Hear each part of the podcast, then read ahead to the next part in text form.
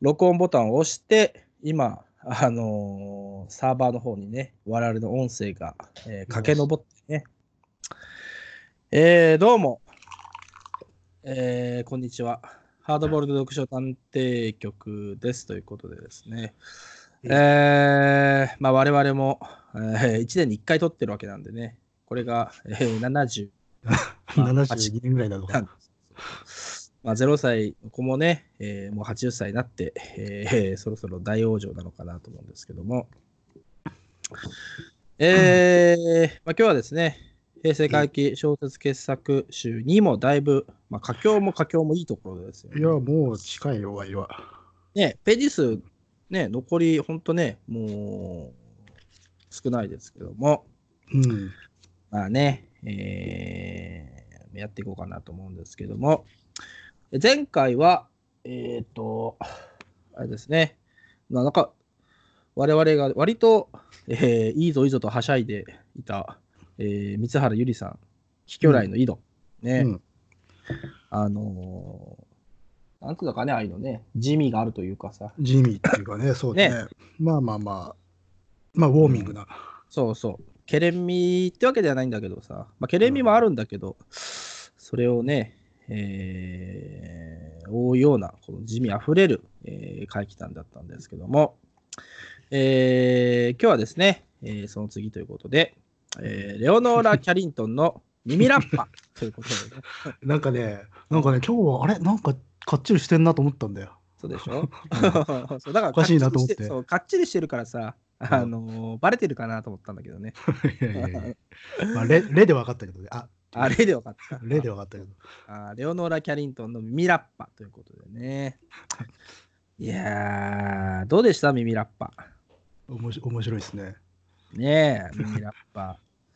まあ、あのーえドームさんは全部読んだんですか、うんいや、それは読んでるよ。だって読書会、まあ、あまあ、そう我だ々ね。読書会をね、まあ、この録音してる3日前ぐらいに、えーまあ、いつもあのオンラインチャットを使って、まあ、月1ぐらいでやってるんですけど、まあ、それのね、えー今月の、まあ、課題本として、まあ、レオノーラ・キャリントンという方の耳ラッパをまあ取り上げたんですけども、うん。いやー、俺がね、面白かったね。面白かった。た、ね。うんまあ、まだね、えー読書会時代だと2章までしか行ってないから、まあ全これ10章ぐらいなんだっけ ?8 章、10章。あ、まあ10章、ん ?1、2、3、章4、まで5、そんな6、にない7、8、9。でも9章あるよ。あ、九州あるか。うん。最最後の方ね、結構ね、章がね、パッパッパってね、あそうあね。そうそたうそだうもう、ドライブがかかりまくってるんで、全然ね、章立て分かんなくなる。あの、反乱計画以降はもうね、ダダダって感じだよね。そうそうそうそう。いや、これがね、いい話なんですよね。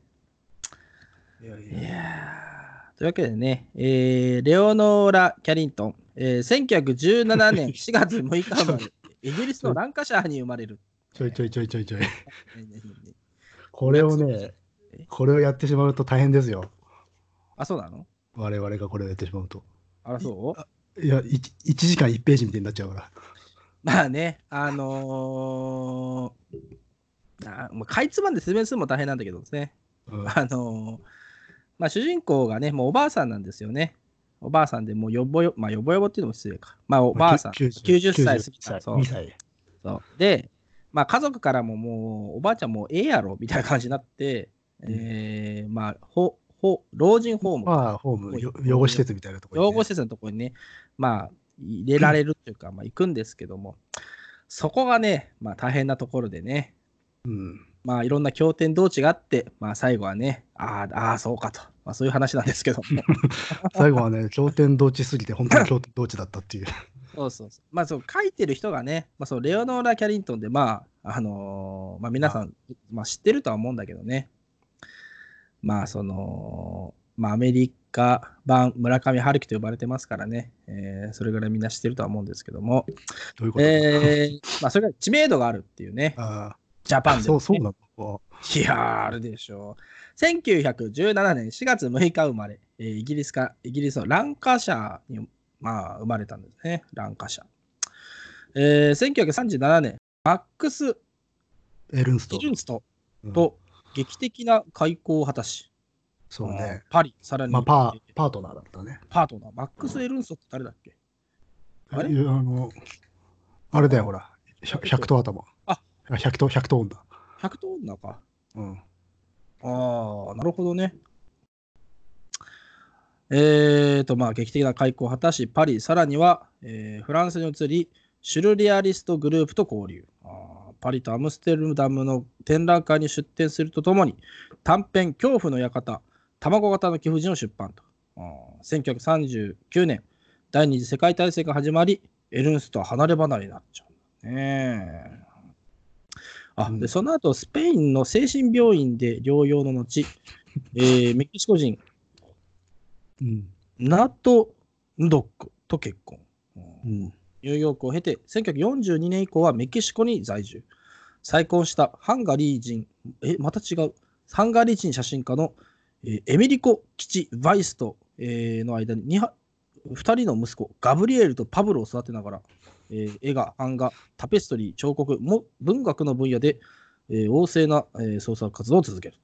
うん1997年から98年の全国展開の個展に続き、2003年7月から、えー東急文化村を皮切りに、 えーなんで東急文化村なんだ、これ。いや、いつまで続くんだ、これ。ピーター・カールとその時代点として、えー本邦初公開の絵も含んで、各地で紹介されると。まあ、そういうことなんです。えー、ですって。はい。はい。 じゃあダメだよ、始まっちゃう。ダメか。うん読み切って面白いんだけどな。いや、面白いんだけどさ。だって、さ、読書会で2章しか言ってないからさ、その、ね、消化不良感があるの話したいこといっぱいある系じゃないこれ。まあね、でしょ2章ですら、ちょっといろいろ触れてないところも多かったしね。ある。うん。うんでしょうね、いろんなね、謎がね、ありますよ。うん、でもまあ、ええ水に、あの、なんていうんですかね、ばばいいねっていう。そうね。あのーババアね。ぜひね、あのー宮崎駿でさ、あの、映画化してもらいたいね、これね。あでもね、あのー僕はこれね、序盤の方を読んでるときはね、うんあれでした、あの、8月のクジラのね、リリアン・ギッシュ、ああ。で脳内変換されて、ね映像化されてたね。ああ、確かに、リリアン・ギッシュか。お好きですか、リリアン・ギッシュ。リリアン・ギッシュ、ねいいよね。あれなんだっけ ?8 月のラプソディだっけじゃないです、じゃあ、クジラ、クジラ。あ、クジラの方か。ラプソディもババア出てくるか。ラプソディはでしたっ け えー、なるほどね。まあ、リリアン・ギッシュってあの無声映画時代のスターだったんだけど、もう、えー、とこの人もそれこそ90いくつまでうん。生きてて、でえーとね、93歳の時に出た映画が8月のクジラ。だから年あち同じぐらいなの。近いね。うんでね、90過ぎてるとは思えないようなね、うんなんていうの、サイレント時代のうん可憐さをそえー思ったまま老けた人すで。ごいね。いや、だからハマってんなと思って頭の中でそっちに変換しましたけど、映画もいい映画なんでね、ぜひお願いします。見てみようと思いますけうど。ん。あの、何も起きないですけどね。あ、そうなの じゃあ耳ラッパだ、真逆だね。真逆で。うん。ねそうそうそえー、っていう冗談はですね、えう。ーさてお。き。さておきですね。えー今日はですね、えー平成回帰小説傑作集2の、えー、あやつじゆきとさん。 あやつじゆきとさんの、えーこれ、六山の夜でいいのかなそうじゃないですかね。ねえうん六山の夜。 6つの山。ねえ、六つ山と書いて六山。うん。なんかね、えーまあじゃあ、早速、著者紹介をですね、えー、野口さん読んでいただこうと思うんですけども。えーっと、綾辻ゆきと、えー、1960年、京都府出身、うん京都大学大学院教育学研究科博士後期課程修了。うんえー京大推理小説研究会に所属し、大学院在学中の87年、十角館の殺人でデビュー。あらえー同書に始まる館シリーズで新本格ミステリーの騎士と目される。えー92年、時計館の殺人で日本推理作家協会賞長編部門を受賞。主な著書に、えーこれ何切り越えて殺人事件、うんえーアナザーなどがある。なるほど、だそうでね。ございます。まあ、そうですね、新本格度。ねうん。あのー去年私も館シリーズハマりましてね。おお。どこまで読んだかな時計館の前ぐらいまで読んだかなだから 4, 4個ぐらいかな一気に読んで。いおもろかったですかや、面白かったなうんぁ。よかったね。特にまあでも10巻巻はね、本当にね、何も知らないで読むとすっごい面白かっうん。た。あら、騙されたっていう感じがしてね。なるほどね。うん。もう混じり気なしの。まあ純粋なもうね、トリックミステリーねトリックミステリー最後まさかラップランドがさ、 あの またー、館の上に来ちゃうからさ。 また、うわまたーっつってね。耳ラッパー がね。耳ラッパが。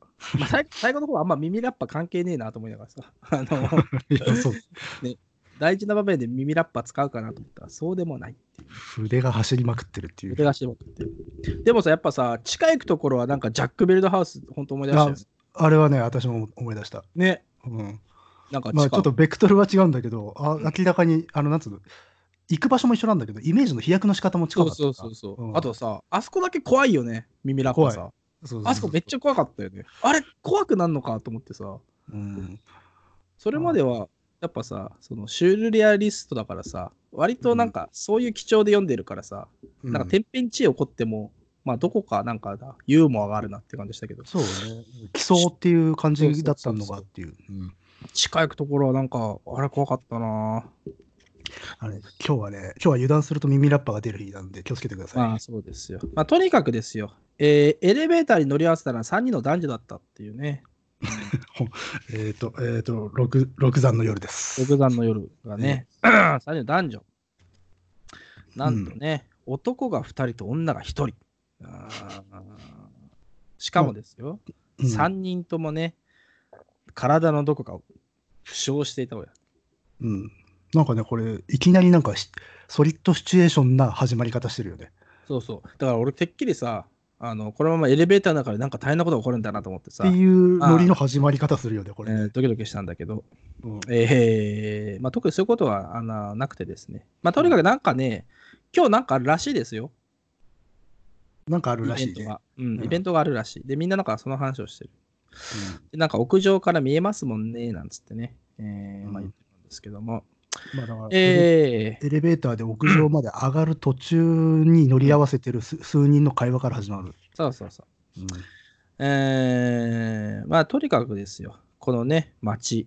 うんまあこれもさ、まあ、言っちゃうと、あの平成回帰小説傑作集2のさ、あのー編集テーマの一つである、あの連作短編の一つを持ってくるの中の一個だからさ、そうなんですよね、こ れも。思いっきりそねうそうもう言っちゃうけどさ、うんミあーミドロガオミドかルオーカー、そうそう来そたう、んキタンの一個だからさ、これはね、この作品は読んでても明らかにそうだなってわかるよね、そう、明らかに そうっていうさ。いやいや、そこ前提ないですから ね、わた我々はっていう感じそで。うそうそう我々、そう、我々、でもね、やっぱこう連作短編の一個を引っ張るとさ、うん安定しないグラグラさは楽しいなとは思うのね。それは逆になんだよね。あの要そはう単品としては不親切な設定になってるから。そうそう、うん逆にそれがさ、あとのこのなんか安定させないねさせない。で、特にこの作品はそうだった。ねうん、だから、これ逆に単 品、これ、単品これから読むのもありなのかなって気がしなくはない。まあねこういう読み方も全然ありだと思うけどね、まあ、とにかくですよえー、まあ主人公がねえー、光明園かなあの あのね、本当に混乱するからやめてく れ。ききあの光明園は耳ラッパの話です、ミラッパのねええミミラッパはそのメキシコなんだよねそう確かねメキシコです。ははいい。えー、ミドルオカですよ、ううんんまあ、そのミドルオカでね、まあ、今日なんかがある。まあ、はっきり言っちゃうとね、えー今日はいわゆる五山の送り火の日なのであると言ってるね。うん、 8ただ月10。この送り火なのであるっていうまでにうん1ページ費やしてるんですよね。そうね、1ページね。それまですごい引っ張り方をするんだよ な。なんか、そうそう。だからなんかさ、ちょっと、なんか我々のさ、うんあんまりよく知らない基礎みたいなさ、そうそうそうそう記載みたいなことがあんのかなと思ったあるのかならっ、ていう意外とね、送り火で、あ、そあそっか、みたいな。あだだからこれ割と結構テクニカルなのかもしれないなと思って、あのいきなり送り火から始まっていくとあああ、送り火ねっていうところからおかしくなっていくっていう風になるんだけど、これ、まず送り火をおかしいものにしちゃうんだよ、最初に。煽ってなるほど、煽っね。て。あれ、なんだ、あ、送り火かってなってんだけど、ちょっとこの時点でもう送り火が不穏になってんだよね。ああ、なるほどね。そういうのあるかもしれない。それで結構グラグラしてんだよな。でもっうと、んこのし主役、語り部の語り口も、まあ、これ終始安定しないじゃない。ねえ、安定しない。うん、そうそうそう。うんまあだから、ちょっとそういう感じでふ、最初から入りから割とうん怖いなっていうのはあるね。そうなんですね。うん。まあ、五座の送り火。まあ、まあ、京都でね、ある、あの、人、なんていうんだろう、京都の文字焼き、あれも送り火なんだっけいや、これだから京都の送り火をモデルにしてんだけど、字が違うんだよね。ああ、字が違うんだ。へえ。の、ほら、京都の五山の送り火だと、ほら、大文字山の大とかさ、うんうん。あと明とかああ、そういうことね。はいはいはいはい、うんでもこれは明らか各に自ね変えてるよね。そうね。ああ、うんそういうことか。だからまあ、現実のとことはちょっと違うんだけども。うん、まあでも一応モデルは京都っていうことなんでしょうね。ねうん。え。うーん。で、しかも今日はね、まあ、五山の送り火の日なんだけど、噂ではね、えー今夜はどうやら六山らしいですよ。うん。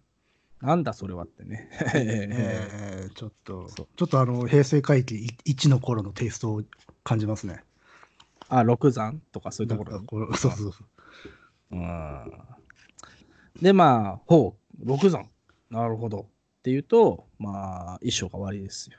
うんでまあどうもこの語り手は病院に入院してるわけではないんだけど、来たっていそううそうそうそう。うんまあ、それが2でわかるんだけどね。うんまあ、医者との話でさ、えー、ガンビット医師がさ、えっとまあ、言うわけですよ。石倉医師ねあ、石倉医師か。ガンビットは、うんうん。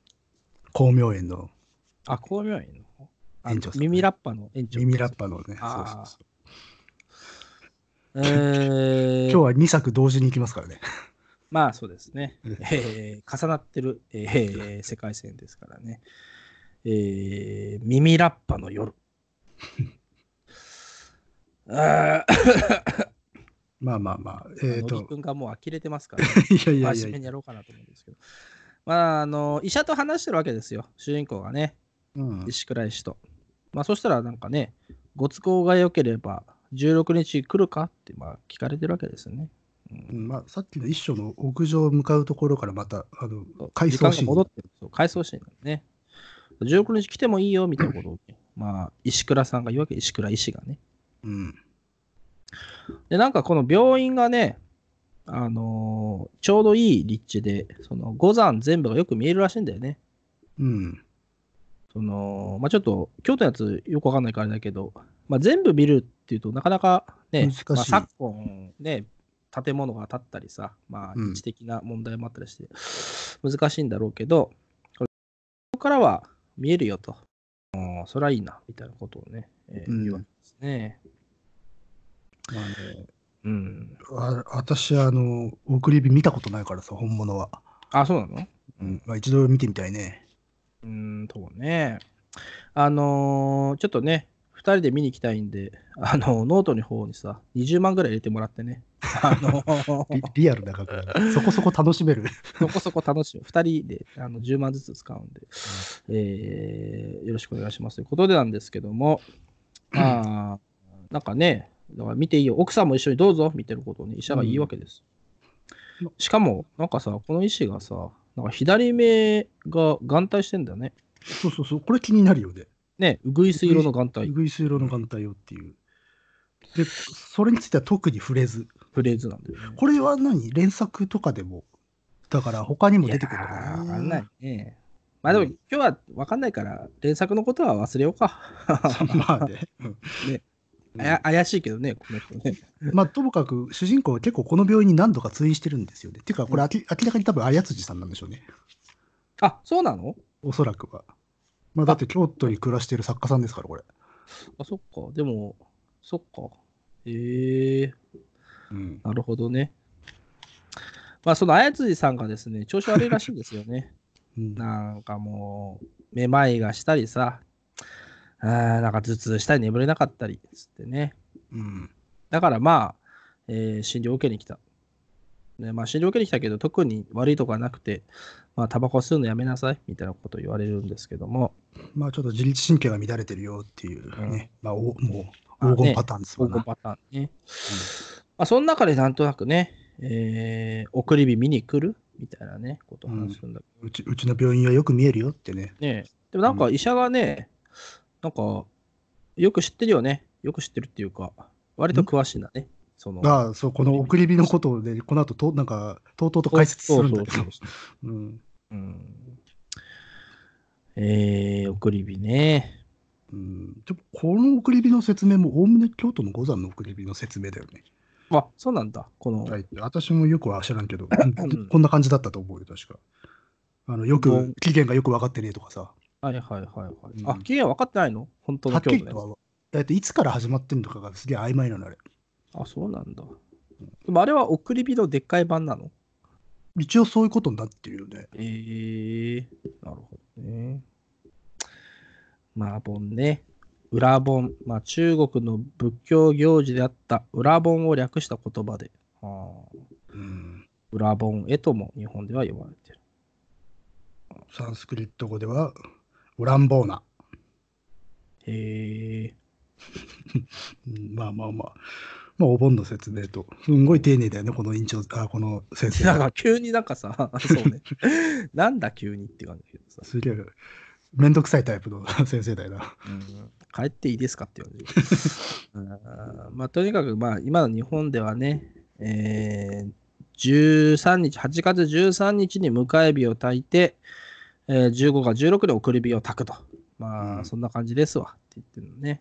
うん。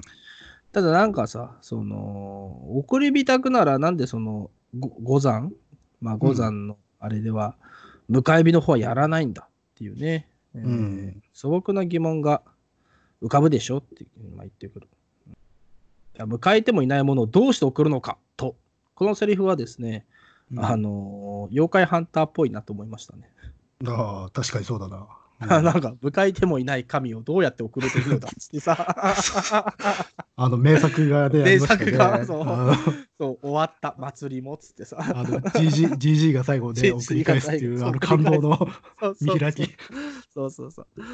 あれをさ、ちょっと彷彿させたよね、これはあね。れはね、あーあ諸星さんってほんほんと天才なんだなと思った。いやー、あれはもうすごいよね。うん、あー、ほんとよかった。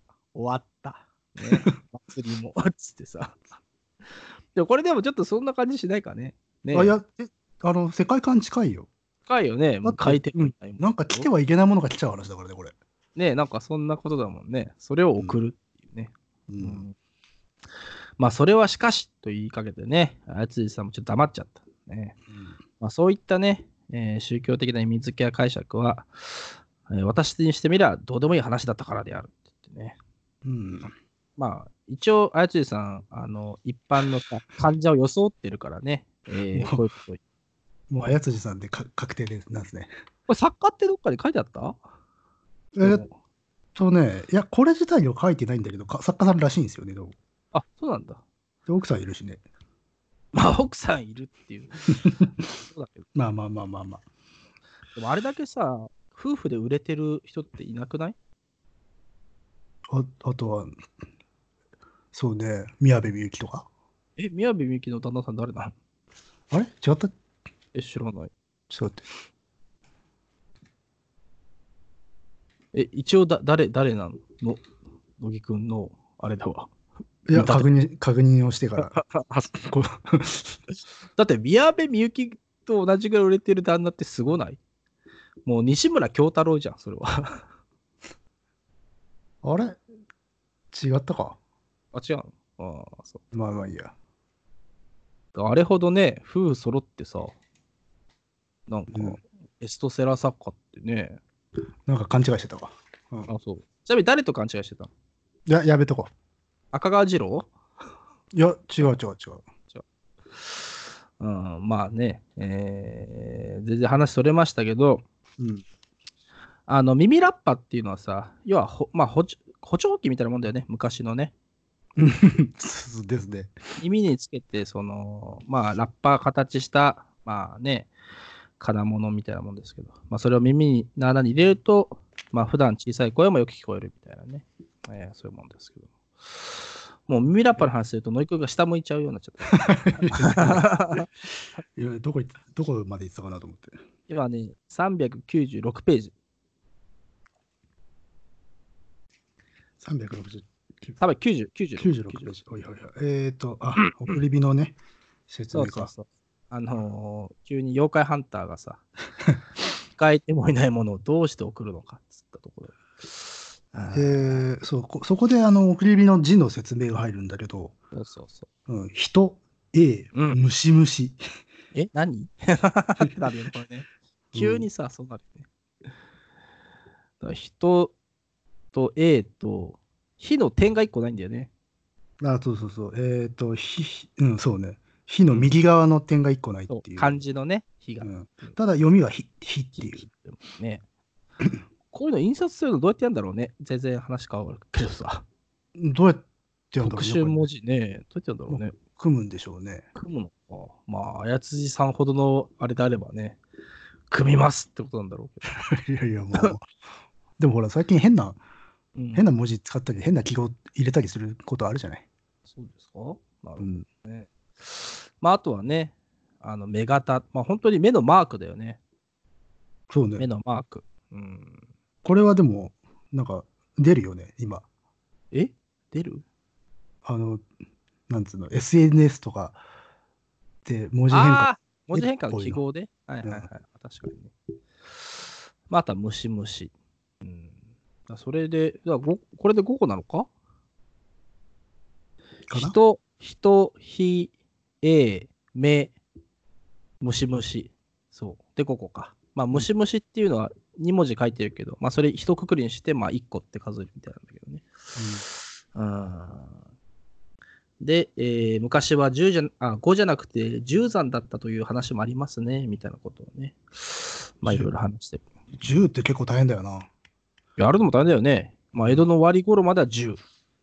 で、うん明治維新後に廃れてって5で落ち着いた。 うん。ねえ。で、まあ、その頃はどんな文字かっていうと、うーんひらがなのみ、えー漢字のに、えー漢字の天、えー万字、もう一つは鬼、 なんか、えって。すげえなみたいなうん。まあ、そんなえー感じだったんですよね。っていうことを言うとですよ、えー石倉医師は確か鉄道の時刻表マニアだったはずだけど、一方でどうやらかなりの郷土史愛好家でもあるようだったって言ってね、まあそんなこと言ってますよ。うん、まあ、ここら辺は多分違う作品に出てくる設定なんでしょうね。かなあ、うん。まあ、もしかしたらね、あのー時刻表を使ったさ、あの殺人トリックの時に出てくるかもしれないもんね、石倉医 師。かもしれないで、わかんないけど。ね。はい。で、うんまた時間が、えー今に戻りまして、うーんこれなんだっけミドルオカか。ミドルオカ。うん。ミドルオカ病院の屋上に登ったのは初めてだけど、えー私はなんかや、デジャブがあるなと思ったんだね。うん。うん。このデジャブは回収されないで すよね。まあ、回収されないね。お、されるかなと思ったらされなかったね。この作品ではされない。これもまねあ、そう、あんのか、なんか他と関係あるのかなっていう気まあがするけど。ね、まあ、うんデジャブがあった。まあね、えーまあ、その中で、えーえー変ですよね。まあ、屋上もなんかさ、まあ、錆びれた、汚れたコンクリートの屋上だけど、なぜか中央にはさ、純和風の木造建築のペントハウスがあるっていうのがさ、うんかなり異様なね。異様なね、うん。なんかさ、アドベンチャーゲームだったら、一番初めは入れないってとこだよね。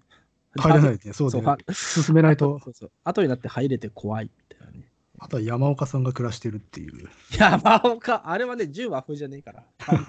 なんか変なプレハブみたいそなうとそうこがそ。れあのーいや、まあ一応そのね、まあ、ペントハウスというか、うんなんなんだろうね、まあコンクリートのね、屋上の、ビルの屋上にあるコンクリートのなんかね、えー、1- 1DK みたいなとこするんだけど、なぜか火力がすごいっていうね。ああそうそうそうそう。あかの改造してんだよなキッ。チンそうキッチンの火力はマジですごいからそこに住んでるっていうあの業務用のね。そうそうそう。うんチャーハンはこう作るんだみたいなね。これがそこでできる。まあまあまあでもさ、返す返すさ、やっぱり美味しんぼで不思議なのはさ、うん。あれだけ美食美食言ってるとさ、普段はどうやって満足を得てるのだろうなって思うんだよね。え普段すうんすげえうまいもん自分で作って食ってんじゃないの、そうなのかなあでも、まあでも俺結構大衆食でもなんかあ、前行とき前つけの店とかあるじゃん、確かにあるな。うん、アジフライ食ったりするもんな。そうそうそうだって普通にだってあのホームレスたちと飯食うしさでもさ、だって、あの、ウインナーソーセージでも食えないわけじゃない市販のものはさ。あーやっぱそこは揺れがあるよな結構、まあ、それ言っちゃえばあれだけど、まあ漫画だからいいんだけどさ。意外とソーセージも食えないのに大丈夫かなってね、あの、昔子供の頃思いましたけども。まあねうん。あれ、おいしんぼってまだやってんだっけあれどうだっけわかんねえねもうわ和解してから全然知らないもん、 え。ねえなんうんか結婚して、まあ、子供生まれてからもう読んでないもんな。うん、えー、今だってさ、あのー、おいしんぼの話をし始めたのは乃木くんだからさ、うんあの、どっちかっていうと乃木くんに、あの責任があー、責任があるるのかなんじゃないかな。いやいやいやいや、私はこのペントハウスでだけで収めるつもりだったあ、んそうでで。すす。あなるほどね。それについ反応してしまった堂本がね、えー申し訳ないですね。このペントハウスも異様なんだけど、この後さ、うん謎の生き物が出てくるんですよね。なんだいキーキーっていうさ、お得体の知れぬ巨鳥の甲高い鳴き声がこの夜のどこかから降りかかってくる。そんな気がふとして、あらこれね、そんな気がするっていうのがこの作品の貴重ですよ ね。そうね。ああ、い。いけないいけないってつぶやきながらね、うんなんかこう、辺りを見回してますけど。まあ、結構ね、大人数ですよ。20人ぐらいね、来てるわけうでんこれはまあ、だからノリノリとしてはもう花火の見物だよね。ね。ううんんで、えー、まあ、そろそろ始まるかなって見見てるわけですね。うんで、えー、まあ、ついにね、火が、まあ、ついたんですね。8時になってさ、うん。山にね。そうすると、後ろからね、お一人ですかと。うんちなみに最初は人っていう文字がね、つきます。人。うんねで、えー振り向くと石倉がね、いるわけですよ。うん。でも白衣は着ていない。うん、でもさ、白衣は着てないけどさ、主人公もさ、その石倉医師で間違いないかどうか、眼帯の有無の確かめつつって言ってたよね。そうそうそう、これ、なんか暗いのか、なんなのか、あとあれなんだよね、主人公がどうも記憶がこなんかね、う、曖昧なんだよね、ふわーっとしてんだよね。だってこれもね、その、まあ医者がね、確かに白衣着てないと、なんかこう、まあまあ一瞬誰かわかんないみたいなことはね。記号がないとわかんないってのはあるんだけど。うん。まあ、声かけられて、えーまあ、妻も来たがってたけど、ちょっと実家の方で休養がね、できた。うんうん。まあ、そんなこと言ってる。で、しかも奥さんはね、えー、猫目島のご出身らしいですよ。ここで唐突に出てきたからさ、 そうそうそうおーってなるけど。おっとなるけど、まあ、おーっとなるっていうね。えーで、えーまあ、医師のね、横には若いね、えー看護婦、崎谷がね、えーうんいます。あの、こどどうでもいい、どうでもよくはないんだけど、うんこれっていつ書かれた小説なんだろうね。もうこの時すでに看護師って書いてあるで。ああ、そうだね。うん。まあでもさ、もう平結構成昔か作集にって、もう割と2000、にだって平成、これだってさ、あれ1年に1人ってわけじゃないか。でももう十何年でしょ平成。とか、じじゃあ結構経師なうん経ってるか。まあね、今は看護師だからね。うん。まあまあまあ。で、この、でも看護師が赤いブラウス嫁にも鮮やかな赤いブラウスを着替えていたって、ちょっと異様な雰囲気は漂うよね。うん、まあね。うん。ねえー、A がつきますよ。どうしたどうした。いや、この後大変なことだからさ。あ、映画ね。映画つきますね。 A がつきます。で、A がついてね、えー、火、目、ムシムシがね、ほぼ同時にね、うん。つくんですよ。うん、そうするとね、あの石倉がね、言うわけですね。A はもともと水だったのですよ、ってね。こっちは足されてんだよな。うん、まあ、この後ね、あの火、まあ、さっき言ったけど、火はね、右の点がないんだけど、それももともとはちゃんとした火だったっていうね、えーう。いうん形が途中で変えられたんです。うん。で、えーそれがいつなのかっていうと、戦後しばらくして、意外と最近なんだよね。うん。 で、えー覚えておられますかと。如炉塚の古代遺跡が発見されたのが今から60年前、戦後間もなくのことです。時期を同じくしてこの町では、例の水の悪霊や火の悪霊があって、これ何なんだろう ね。何なんだろうね、これね。まあ、私もさ、何なんだって言ってるし、語り手もね、何を言っているのだろうと一瞬。でも、この、どうも語り手は、この作品の中では極めて記憶が曖昧で、うんなんか夢ともうつつともつかない感じの意識で生きてんだよね。ねえ、うん。だから、だからね、その後、これは昨年のそうかっつってね、あ の、奇怪な事件の悪霊に取り憑かれていた女の死体が見かけ側に浮かんだあのっていうのってかいうね。ね。だからさっき言った話だよね。我々はさ、これ他のさ連作読んでないので、どこまでが他の作品に出てくることなのか、そうじゃないのかが区別がつかないから、グラングラン来てるっクていう。ランクラン、なんだろう、これは。ううん、だから記憶曖昧化してる。んうんでもまあまあ、主人公が曖昧だって言ってんだから、我々もそのように読んでいいわけだよ。ね、まあ、証拠だ、曖昧なんですから。まあ、そうするとね、えーまあ、例えばその悪霊を意味嫌い、恐れるがゆえに、えー水と火の字を禁じることにしたのかな、みたいなことをね。うん言うとですよ、もう石倉氏がね、いあのーさあ、とね、えーお前、急にお前、あんだけ解説しといてさ、ってそいう う。あんだけこと、まずさあ、つって。うんで、えーまあ、六山の、今日は六山だって先週言ってたけど、それはもしかして同じ時期からそうなんですかってね、こう聞くと、まあ、医師がついにね、うんささあ、つってさ、 あって。何なん だよ。ねやだね、このうんせ説明だけしといて思わせぶりにっていう。ねうんで、また、えー時間が戻りましてね、えーうん夫婦の会話だったな まあ今年はね、六山なんだって、みたいなことをさ、まあ言って、うんああ、めっちゃ楽しみやなってね、まあ妻も乗り気ですよ。うんで、なんでさ、その、六山なのか知ってるかって、えー妻に聞くと、まあ、妻も知ってんだね。うん、っていうかむしろ旦那が驚いちゃってんだよね。ねえなんで知ってんだ、お前。ななんで知ってんのって。だってそうそ旦那さんは京都生まれ、京都育ちでしょ。うねえうん、なんか変な感じだけど。うーん、なんかね、墓地谷のナイナイ山にね、が六三目らしいですよ。このね、言語センスも何なんだろうなって感じだよね。恐ろしいわな。 墓地谷のナイナイ山。うん、まあそこでね、えーやる。まあでも奥さんもそんなのなんであなたが知らないのみたいな反応をしてますね。ねえ私ですら知っているのにみたいな。まあ何年か一度だけ、え4年か6年だったり、まあね、公式の発表もない。なんとなく噂がある。やるやる。うんまあ、怖いですね。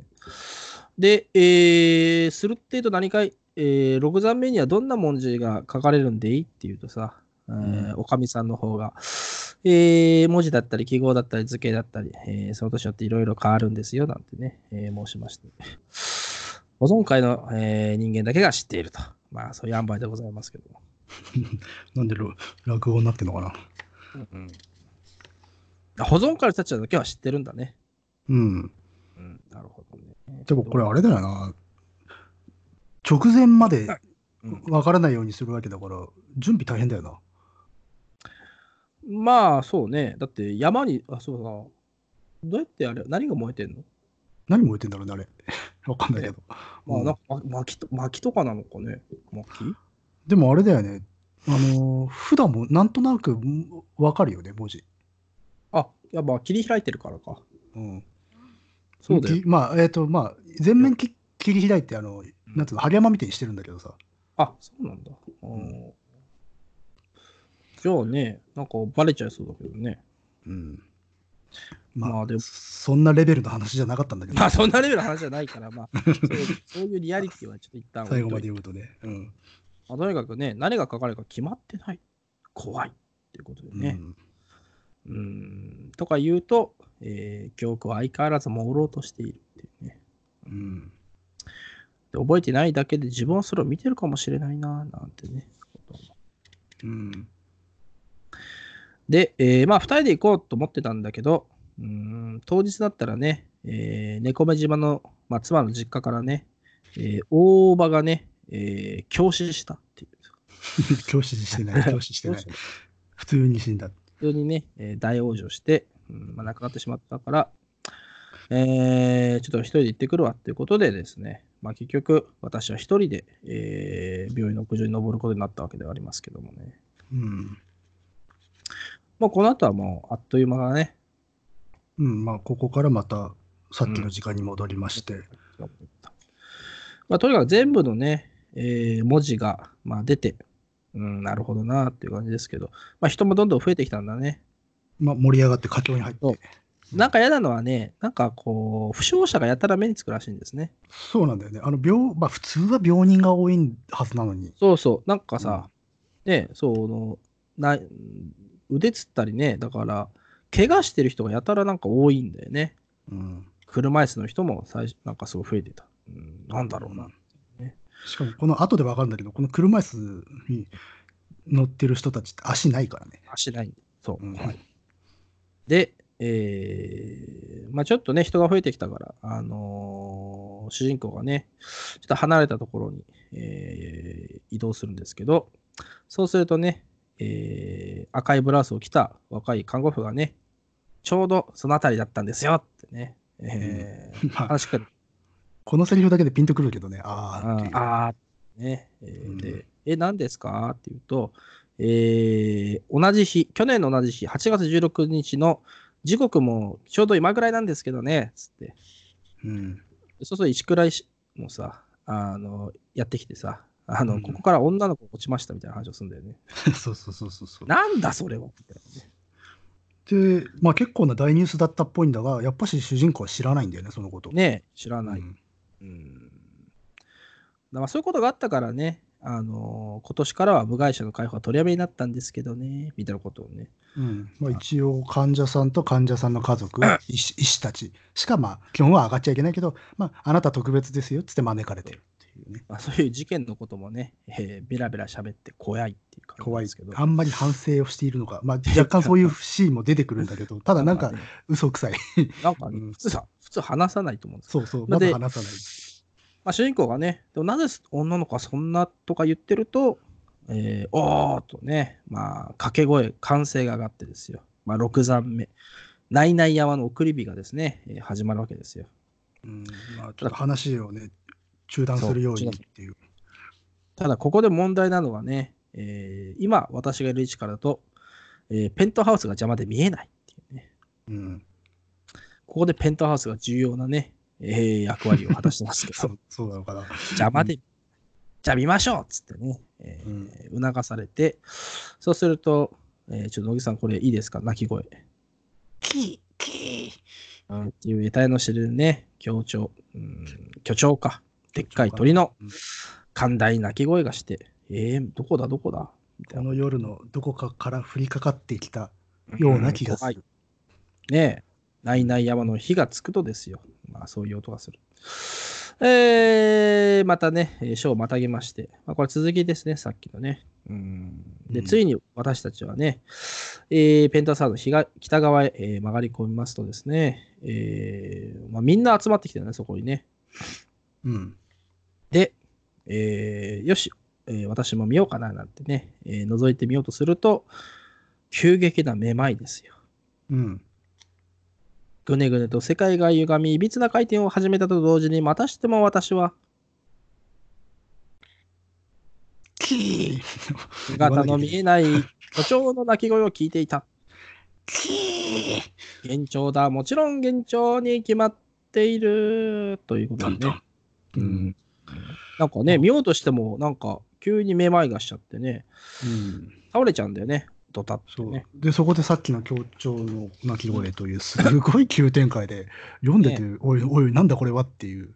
うんで、えーどうしましたどうしましたって声が聞こえるんだけど、なんかすぐにね、なんか別に助けられるわけでもなく、声だけがちょっとして、まあ、すぐ消えていってしまう。ああ、何なんだろうな、みたいなね。えそれそれとまたね周りそう周りの人たちも特に気にかけてないよね、これ、明らかに。うん、ーそうするとまたね、おーっとね、歓声のな、さっきよりもね、何倍も大きな歓声が、まあ、できるわけですね。うんあーで、何 の、あれなのかな、みたいなことをね、床に倒れたままで、私が思う。 6つ目の日の文字が全く見えない。見え全ないくせ説明もされない。そう、もう仰向けに倒れちゃってんだよね、そうんの、コンクリートのさ、屋上。で、それをね、見てる人たちの歓声だけが聞こえてきて、そう俺たちにも見せてくれよと我々は思ってるわけですよ。ねえ、うん。で、えー、まあ、そのうちね、急にどよめきがピタリと止むわけですね。412ページになると、急に止む。うん。で、そうすると急にね、あのーまあ、その後ね、静寂から一転、ざわめき、どよめきでもなく、まあ、爆発めいた叫び声がどんどんしてるわけですね。うん。まあ、ギャーってね。だからうんみんながい、みんながそう言ってるわけですよ。なんかみんな絶叫してるって いう。ね。大きく目を見開きながら、顔中の筋肉を引きずらせながら、ギャーギャー言ってる。だからどんな恐ろしいものを見ているんだと。ねこのそうそうそ6う段目の文字は。 3名の文字は何なんだうん。ギャーっつってね。で、主人公は見えてないから、え、なんだなんだなんだろうなみたいなね。言ってますね、ここで。一体何を彼らはこんなにも恐怖しているのか。ああそうないないない山で燃え続ける送り火を、その炎がかき描き出した文字を、記号を、図形を、その形状を、それそのものを、まあ、意味が全然わからないわけです。ねうんで、えー見なければ、見ては、かっこ見てはいけないと思った。ね、うん、ここはね、やってますねこれ面白い書き方だよね。ね。うんなんとかして、それを見なければ、かっこ見てはいけない。うんその目で見て確かめなければ、かっこいけないと、まあ、言ったわけですね。まるであのツッコミのような。ねうんですけど、だから本能がね、阻止してるんですよね、きっとね。まあ、そういうことなんでしょうね。ねうんで、めまいはね、ずーっと収まんない。参ったな。と言ってると、もう人々が逃げ始めるわけどね。うわー、うん泣き叫んだりなんかね、もう逃げ出そうとしてるわけですよ。ひどいね。倒れた者の背中を踏みつけて走り去っていくやつもいる。う、うんん怖いね。みんな発狂してるみたいになってるよね、だからね。まあもう発狂だよね。うん見ると発狂しちゃうようなやつだよ。怖い。で、うんえーで、まあ主人公はね、立ち上がろうとするけど、やっぱりなんか立てないんだね。立てないね。ちなみに、この、まあ、いろんな騒ぎの中で、うんほどけた包帯を自分の口に押し込んであえいでいる女っおていうのがいいたりするんだよ ね。いこるれは最初に出てきたエレベーターで出会った女性患者なんだけど、あー何なんでしょうね、これ。あんなん、 うん、もう死んでしまいたいっていうね、怖いですうよ。んうーん、まあ、とにかくですよ。まあ、もう諦めてね、主人公はもうひんやりしたコンクリートの頬をつけて、もうええわってなったんですけども、うんただ耳は塞げませんからね、えーうん例のあの音がするわけですよ。うんキーうん、夜のどこかで、えー巨鳥が鳴いたっつってね、キ人々がね、ー、うんえーまあ、この感情、まあ、発狂しているような感情とこうするかのようにですね、えーうん鳴き声はなぜかどこか恐怖と絶望の色を含み持っているようなよ気うがなし気た。がした。がしたっつってね。そうあのこの小説は多分テーマは「ような気がした」なんでしよょううなね。気がしたがね。うんで、えー闇に溶け込んでいたその翼が今真っ赤に燃え上がる。息も大々に押してくる。で、おしまいですよ。っていうこれは一番不思議な話でしたね。なんかね、不思議だったね。まあ、基本的に、もう、あの、なんていうんですうかん、全部の伏線、全く回収、一つも回収しませんでしたね。ねえペントハウスで山岡が寝てる可能性も全然あるからね。あるから ね、この勢いだと全。然あるこの勢いだとこれだからさ、ちょっと私、さすがにね、あの判断ができなかったんですけど、これ、単単品で読んでだけでは。でも、まあ、このチューブラリンな感じがね、まあまあ、よかっそたでれすは気持ちいいんだけどね、確かに。うん、これはね。どうなんだろうね。でも案外、案外実は他とも関係なく、こういう話なのかもしれないな。うん、なんか謎が解けるとは思わない、思わないい。よね。それは多分期待はできないというか、それがだからいいっていうところはあると思うんだけど。でもしかしたらうん分かんないけどね、あの、館シリーズなのかもしれないけどね、これも ね。あのペントハウス、ペントハウスの中ではさ、あの、館シリーズなのかもしまあれでない。いも、やーあある種、クローズドサークルではあるよな。ねまあ、何を見たのか、まあ、でもこういうの種明かししたらね、まあまああれまなあ、そうなんですよ。ね、うんあれですから。あーまでもあ、まあ不思議な話ですね。 ねえ。いやなんかありますか 感想は。 ー。え、だってさ、感想も何も、あれじゃないうん、不思議な話だな、つってさ。 ままあ、ペあ、ントハウスそのなんだろうなって思っちゃうよな。やっぱでもね、俺はやっぱあそこが一番良かったな。あのー迎えてもいないものをどうして送るのかっていうさ、あのあの、諸星 ターン。諸星、諸星節がさ、これいいなと思ったけどね。いやー、でも、だからさ、これ最うん後みんな発狂してるじゃないですか。うん。でも、あのーあの、 日枝教授がいたらさ、あのーこの人にさ、見てはいけないっつって さ、あれは、はこの世ならざるものの 文字なのだっつってさ、うん太古の神の文字は見てはいならぬのだみたいなことを言ってね。見たくても我々が見てはいけないものもあるのだっていう。で、そうするとさ、じゃああれをどうするんですかっつってると、うんあの東京からさあの市役所の人に連れてこられたおじいさんが さ「あーあーあの文字書いちゃダメだわ」っつってさあのあれは間違っとるんだよっつって。そうそうそう。ほあれ方向が違う。ないない山に書いてはいかんのだみたいなことをさ、 言ってさ。 感動最ら後しいんだよそうなそ。う最後消しに行って、まあ、あの、床用が見えるみたいなね。まあえあのじじいがいない世界だよな、こーのまあ、小説そうはねね。。 まあ、もっと言えば、もっと言えば、あの、妖怪ハンターもいないんだけどね。そうそうそうそうそう。解説役もいねえし、 はい解決する人もいねえし。。そうん、てかし、解説する意思がだっておそらくこの世界に加担してる感じがあるじゃん。ね、石倉さんね。うん。そうそうえ石倉さんがもうちょっとさ、あの、妖怪ハンターのあの回で出てきたさ、あの、日枝教授にさ、あの、出てきた古文書のことを隠してさ、あの、ホテルとかさ、建てちゃった、なんか、いたじゃないですか。あうの、ん考古学教授のさ、いましたね。あの人がいればさ、あの、実は古文書にはこういうふうに書かれていたんだっつってさ、それでね、えー展開がわかるんですけども。うんうん、同じ世界観だよね、でもね、これ ね。え、何がいや、その、まーあ、町のお祭りあーまあがねちょっとずれちゃうっていうさ。出ちゃう。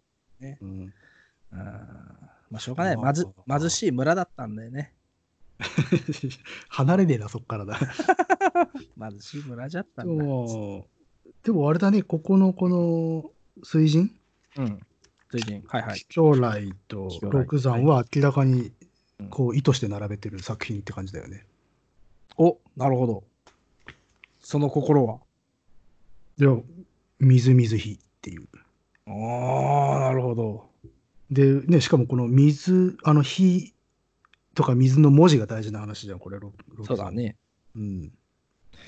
ままあ、あ、あとその町うん町のある種の磁場みたいなものがテーマにもなってるし。あ、なるほどね。確かにそうかもしれない。えー、水人ってどんな話だったっけあ、水人はあれか。あれだよ、琵琶湖疎水。琵琶湖疎水か。あであれもまあ京都じゃ京都だしね。確かにね。うんやっと山の話出てきたなと思ったけど、あんまり山でもなか山の中ってわけでもなかったな、これ。そうね、むしろ山に囲まれているところの話だからね。町の話だったね。うんねえだかまあら、これはだから、呪術に包囲されてるという感覚もあるよね。ああ、そうだね。囲まれちゃってんだもんね。そうそう、送り火なんだけれども、実際こうやって見てみると、あそうか、なんか包囲されてんだなっていう。うん、ででもね、そう考えたらこういう恐ろしさもなんかね、ぐすっと入ってくんだよな。しかもね、ニュロ塚の古代遺跡だから ね。うん、これ、いきなり入ってきたよね。 こ古代遺跡おおーっていう。そうそう。水の悪霊、火の悪霊って言い出すと、まあ大変なことですけどね。うーん。まあということでですね、えー、じゃあちょっとディティクティブの方、あの、お願いしますということで。ななんでこっちにおるんですかね いやいやいやいや。ここのまあね。えー、まあ妖怪ハンターということでね。あ の、ディがいないっていうう。妖怪ハンターはどこだっていうまあまあまあ、そういうことよね。これ、だから探偵がいないんだよな、この世界はな。探偵がいない。探偵は野暮なんだよ、結局さ。まあね、野暮ですよ。さあ。探偵っていうのは、なんかあうん。ーあの、まあ理屈を与える人だからね。そうそうそう。うんだからね、あのー理屈を与えるならね、あれですよ。えー、そういう病院なんじゃない知って。あのー火を見るとさ、うんあのー火恐怖症っていうのもあるわけじゃないですか。多分世の中にはね。いろんなフォビリアがあるわけでしょあるあるかもしれないね。でしょうんその中のさ、この、非大文大文字焼き恐怖症の人たちがさ、集められてたんじゃないのうんなんかあれ 見てる、さあということでですね、 えーえ、えオーエルみたいだな。何、オーウェルオーエルのうん1984年、あ、そうだっけそんな話あったっけ恐ろしいものをああ、はいはい。っていう、まあ、それあ、これネタバレか、これ。 えー、ということでですね、まあでも、あのー、1989年はさ、まあみんな読んでるから大丈夫じゃない よ4年 ?4 年で。うん。まさか村上春樹がさ、あの、1984っていうさ、題名つけるって思わなかったけどね。いや出たー、とすごい、じなんか、じ自信があったんじゃないですか。わかんないけど。でもさ、あの、村上春樹、そういうとこあるよね。ああのーカうんフカフカってつけたりさ、うん、そうね。なんか別にさ、そういうことしなくてもいいのになって思うんだけどね。まあ、なんか、ちょっとめ、なんて言うんだろう。まだ、ああるよね、そういうので。あの、そうそう架空の作家作ったりさ。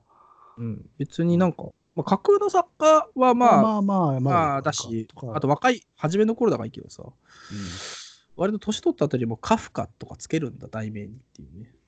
じえー自信、自信なのか思想なのかっていうところね。ねまあ、っていう村上春樹好きの我々がね、 急にそそうだったのか。急に言いましたけど、まあそんな感じなんでですね、えー、あやつゆきとさんの六山の夜いかがだったでしょうかちょっとわあの、なんともこうねうん、つかみどころのないお話で、なんと もつかみどころのないことしか言えなかったんですけど。まあ結局やっぱりさ、あのー平成解決小説傑作集2はさ、いろんなハブだからさ、そうなんだよな。読まなききゃいけないんだよね。ゃ。うん、恐ろ本しい気がね。そう大変ですよ、もったくもう、罪な本ですよ。で でも、面白いよな。あの、そもそもさ、連作とかでうんあったような作品を単品で、うんさらにそれをアンソロジーにするって、アンソロジー間でつながりができちゃうじゃん、どうしても。ねいうさだからね、こう、パイプラインをね、こう、別にこう無理やりつないでさ、なんかうねん、こしらえるっていうのはなかなかすごいことだよね。だからかなり多層的な読みになってきちゃうよな。なっちゃうよ、これは大変だよ。しかも我々なんてさ、あの耳ラッパの記憶もまだ新しいし さ、どうしてもね、ここともつながっちゃうし、まあ、大変だよね。えー、まあね、次はうん、次はです ね、えーついに、意外とさ、出てるんだよね、レオノーラ・キャリントンの本って。恐怖の、なんだっけ。館、恐怖の館。ねえどうですかそこから興味が広がってる感じですかなんかこの、うん、工作者さんってあるじゃないですか、出版社ね。うん。エミラッパー出してる。あんまり、そのよ、なんか買ってなかったけど、なんかね、えーちょっと、いろいろ気になるなと思ってますけども、えーついに次回は、えー、東さん。東俊樹さん。東ああれ違ったあずあ東か、これ。あれ吾違妻うかなと思った。東か。あ、どっあちがつまだった。あがつまでしょ。あがつまとしきさんのね、えーうん歌舞伎で、これはねはい、じ次回はね、短くていいね。 これね、長いもうじっくりいきたいよね。歌舞伎はね、もうね、えー一文字一文字いきたいですけども。これマジ次さ、2ついけねいけないいやー、無理じゃないですか。だって、歌舞伎の後がさ、えー群馬の期間これ、あのね共に2ページなんですよ。あの、のぎょ違う違う。それは違うよ。違うんですかうん。不用がに見てみな。不要ガにあ、あ 不要ガにも2ページだ。だからね、次回はね、えー、5が3本立てですよ。 3本か。3本いける ね。いける。だから1個1時間だから3時間だから取れる。いやいやいやばバカな。 まあ、という こことで、まあ冗談はさておきですね。と、まあ、えー次回は、まあ、今申し,、ま、申しました通りですね、えー短い作品が固まっておりますから、えー一気にね、2本3本いければなと思いますよ。ですなと。いうまあ、ということで、ちょうど1時間なので、えーこれにてさようなら。また会おう。と、ズバ